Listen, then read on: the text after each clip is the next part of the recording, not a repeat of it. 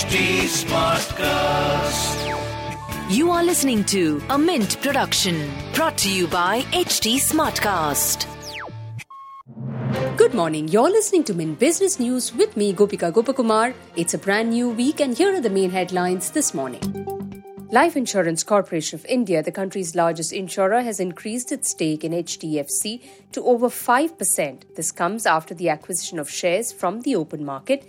LIC purchased 1.2 lakh shares from the open market, hiking its stake in the company to 5%.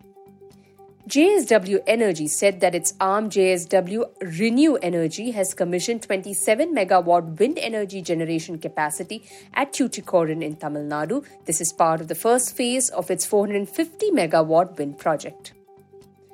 Adani Green Energy, the renewables arm of the Adani Group, announced the commissioning of its third hybrid power plant in Rajasthan, having generation capacity of 450 megawatts.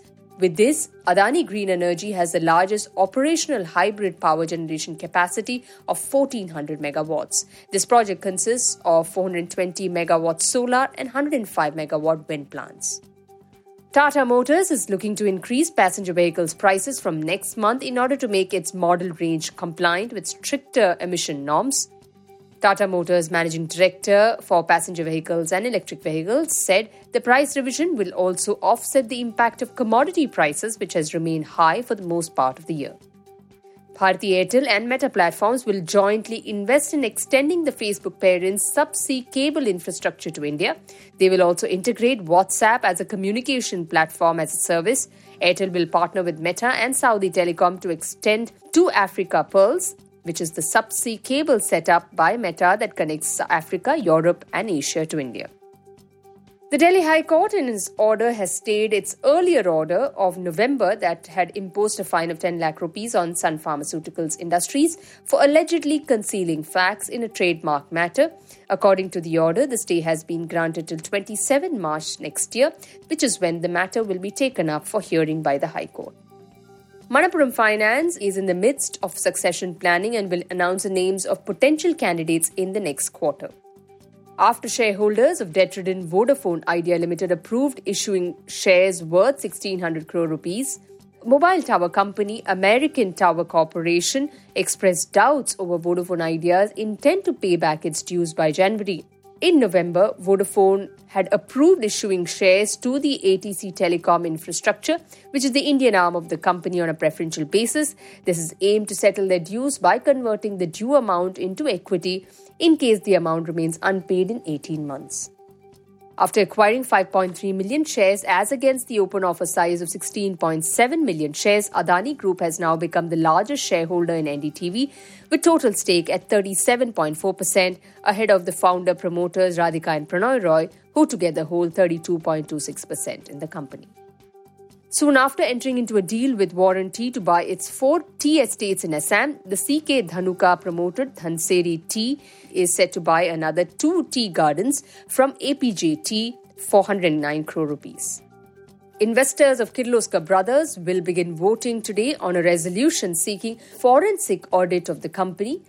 This was requested by Kirloskar Industries, one of Kirloskar Brothers' key shareholders. Kirloskar Industries had sought the audit over legal fees of 70 crore rupees incurred by Kirloskar Brothers. The merged entity of Shriram Transport Finance and Shriram City Union Finance, which is now called Shriram Finance, will be India's largest retail focused NBFC. Shriram Finance will be a diversified player with a net worth of 40,000 crore rupees, assets under management of 1.7 lakh crore rupees, and more than 6.7 million customers. More than two decades after setting up Azim Premji Foundation to improve teaching in government schools, the foundation will focus on healthcare for the poor. The foundation will soon set up primary healthcare clinics in some of India's most backward towns, which will be followed by multi speciality hospitals and a medical university. Moving on to markets, the frontline indices opened with cuts on Tuesday following a decline in global stocks. BSE Sensex fell 300 points to 62,542 and NSE Nifty 50 slipped 80 points to 18,619. In business term of the day, we look at liquidation. It's the process of bringing a business to an end and distributing its assets to claimants. It's an event that usually occurs when a company is insolvent, which means it cannot pay its obligations when they are due. As company operations end, the remaining assets are used to pay creditors and shareholders based on the priority of their claims. With that, it's a wrap on today's edition. Thanks for tuning in. Bye bye.